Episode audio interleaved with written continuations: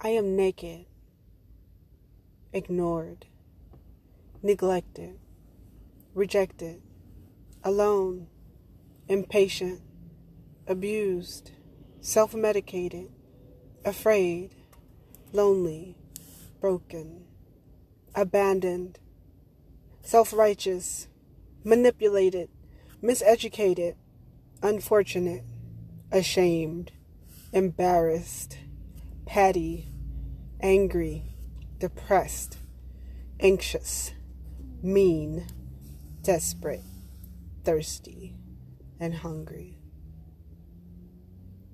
It is only with courage and bravery to accept and embrace new and thriving opportunities I can learn to share how to grow.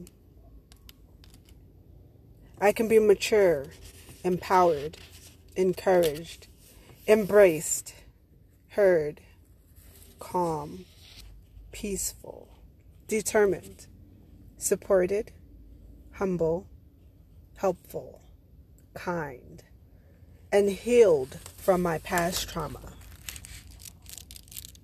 I open my heart and apologize with deepest and most sincere gratitude for life, love, and liberty of freedom.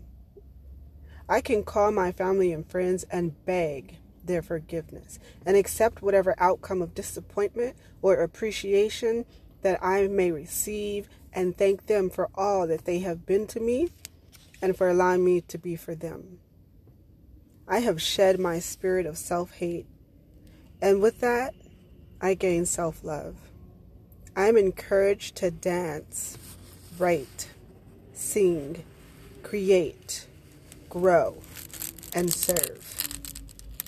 I am called to set aside childish, selfish, and petty differences to best serve my communities.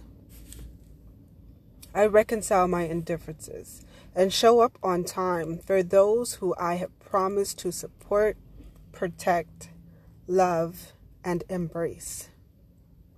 I have spent too much time in the shadows of doubt, and now I hold my cup that is overflowing.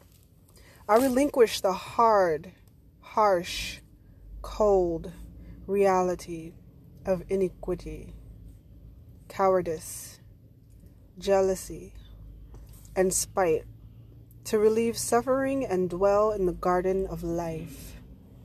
Who am I, you may ask? I am you. I am America's former foster youth.